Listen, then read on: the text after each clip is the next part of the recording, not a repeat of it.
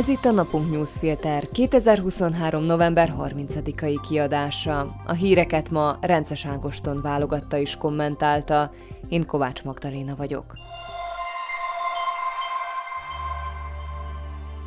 Adj hangot a szlovákiai magyaroknak. A Napunk a független és minőségi újságírás fóruma, amelynek szüksége van olvasói támogatására. Mi eljutatjuk a legfontosabb szlovákiai magyar történeteket az országos nyilvánossághoz is.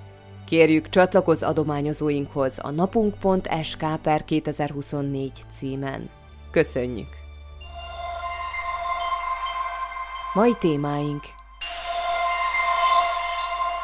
csak a hazai híveknek szólt, hogy Fico egy napon találkozott az amerikai és az orosz nagykövettel is. Blanár ugyanazt csinálja, amit az elődei, és ez jó hír. Szijjártó megint Lavrov kezét szorongatta. Peter Pellegrinitől nem túl meglepő, hogy nem szorgalmazza a Fico által beharangozott külpolitikai fordulatot. A házelnök ma Prágába látogatott, hogy cseh kollégájával, Markéta Pekarová Adamová alsóházi elnökkel találkozzon, a megbeszélésük után pedig azt mondta, hamarosan Ukrajnába látogat. Arról is beszélt, hogy Szlovákia nem fogja akadályozni a hazai cégeknek a lőszergyártását, amik aztán Ukrajnába jutnak. Meg arról, hogy Szlovákia soha nem fogja tolerálni, hogy egy szuverén országtól területeket szakítsanak el katonai agresszióval. Ugyanakkor azért ő is szorgalmazná, hogy Ukrajna és Oroszország üljenek tárgyalóasztalhoz. Ez némiképp ellentmond Robert Fico sokszor hangoztatott orosz barát álláspontjának, de a külpolitika nem lesz törésvonal a Szmer és a Hlász között. Még úgy sem, hogy ma Robert Fico fogadta az amerikai és az orosz nagykövetet is. Ezt akár értelmezhetnénk jelzésnek is, mely szerint a szlovák külpolitika Fico ígéretének megfelelően nem fog szolgáljan csak egy irányba húzni, és karakán módon ugyanazon a napon fogadja az USA és Oroszország nagykövetét. De ha ez egy üzenet is, inkább szól a saját híveknek és az SNS-nek, mintsem külpolitikai fordulatot jelez. A két találkozóról szóló Facebook posztja szerint Fico mindkét nagykövetnek elmondta, mik a szlovák nemzetállami érdekek és belpolitikai prioritások. Szót ejtett arról is, hogy Ukrajna kapcsán Szlovákia a békejavaslatokat támogatja, nem a háborút. Hogy az EU és az USA eddigi stratégiája kudarcot vallott. Hogy Szlovákiának kötelessége készülnie az ukrajnai háború befejezése utáni időre és a szlovák-orosz kapcsolatok standardizálására. Ez pontosan az, amit annyira szeretnek hallani a Szmer és az SNS szavazói is. Fico posztjából közelebbi konkrétumok nem derülnek ki, az amerikai nagykövetség Facebook posztjából viszont igen. Ez szerint Fico megerősítette, hogy Szlovákia elkötelezett a GDP 2%-ának védelmi kiadásokra fordítása mellett. Gotham Rana nagykövet megköszönte Ficónak, hogy Szlovákia folytatja Ukrajna támogatását és segítését. Beszélgettek az energetikai együttműködés elmélyítéséről is, a kollektív biztonság növeléséről, az országaik lakosságának jólétéről és a közös értékekről. Az orosz nagykövetség egyelőre sem az oldalán, sem a közösségi médiában nem nyilatkozott semmit a találkozóról, így nem tudjuk, hogy az orosz nagykövettel miről beszélhetett Fico, pedig a szavai a békéről ugyancsak beleillenének az orosz narratívába a háborúról. Azt, hogy Fico kettős játékot játszik, az is mutatja, hogy a külügyminisztere Juraj Blanár képviselte Szlovákiát a héten a kétnapos NATO csúcson. Bár Blanárnak nincs diplomáciai tapasztalata, ami korábban komoly kockázatnak tűnt, a csúcson semmiben nem tért el Szlovákia eddigi külpolitikai irányvonalától. Kijelentette, hogy Szlovákia megbízható partner volt, ma is az, és az is marad. Elmondta ugyanazt, amiről az amerikai nagykövet a nagykövetség Facebook posztja szerint ma is beszélt Ficóval. Teljesítjük a NATO-tagságból következő kötelezettségeinket, a GDP 2%-ára emeljük a védelmi kiadásokat.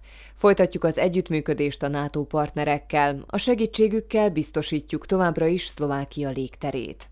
Blanár tárgyalt Dmitro Kuleba ukrán külügyminiszterrel is, aki a közösségi médiában konstruktívnak nevezte a megbeszélést. Dicsérte a folytatódó együttműködést a szlovák hadiipari cégekkel, amik továbbra is gyártanak és adnak el fegyvereket Ukrajnának. Azt is értékelte, hogy Szlovákia támogatni fogja a decemberi EU csúcson Ukrajna EU-hoz való csatlakozási tárgyalásainak megkezdését.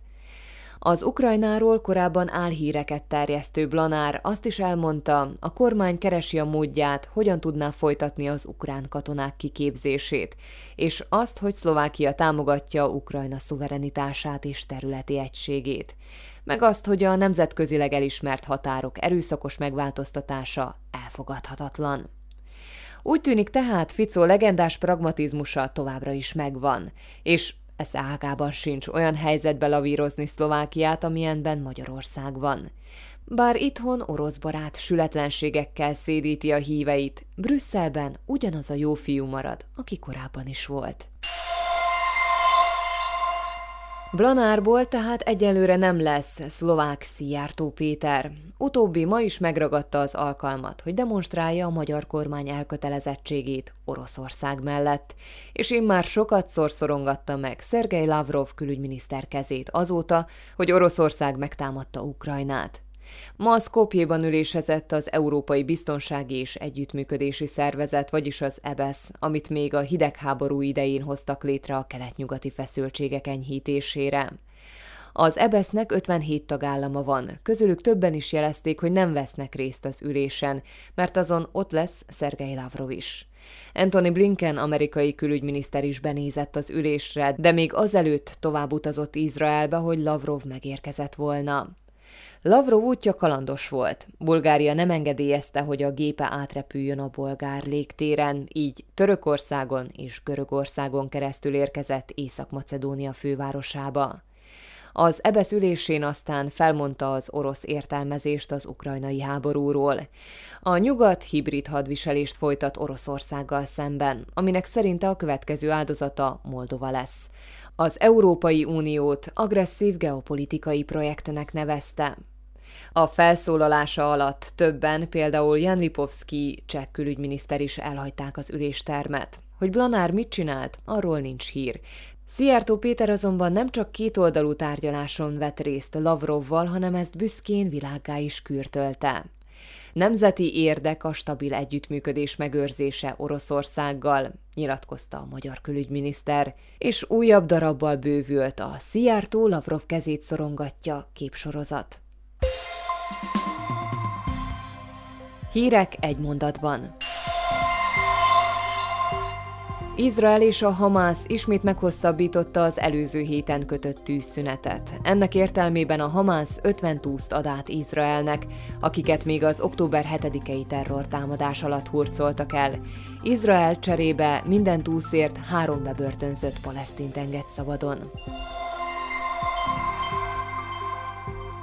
100 éves korában meghalt Henry Kissinger volt amerikai külügyminiszter, a Nixon és Ford kormányok legfőbb diplomatája és nemzetbiztonsági tanácsadója, a 20. század egyik legnagyobb hatású és legellentmondásosabb diplomatája. Az Arriva busztársaság a sofőrök fizetésének emeléséről tárgyal a megyékkel. A társaság szerint egyre több sofőr megy el korkedvezménnyel nyugdíjba. Ha a megyék megrendelőként többet fizetnének az Arrivának, emelni tudná a fizetéseket, és ezzel meg tudná tartani a sofőröket.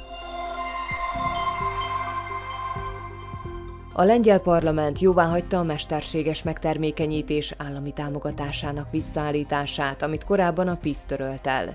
A javaslatot nem csak a nyugatos koalíció tagjai, hanem a PIS 20 fiatalabb képviselője is támogatta. Az orosz legfelsőbb bíróság szélsőséges szervezetnek minősítette a nemzetközi LGBTQ mozgalmat. A döntés értelmében minden LGBTQ kezdeményezés szélsőségesként kezelhető. Oroszország továbbra is képes folytatni az Ukrajna elleni agressziót, nem szabad alábecsülni a hadi kapacitásait, figyelmeztetett Jens Stoltenberg NATO főtitkár. Állami védelmet rendelt ki a belügyminisztérium Andrej Dankónak, miközben a parlament alelnökeként csak sofőrre van jogosultsága. A minisztérium taktikai és biztonsági okokból nem árult el, miért tett így. A mai Napunk newsfilter híreit válogatta és kommentálta Rendes Ágoston. Én Kovács Magdaléna vagyok, a viszonthallásra holnap.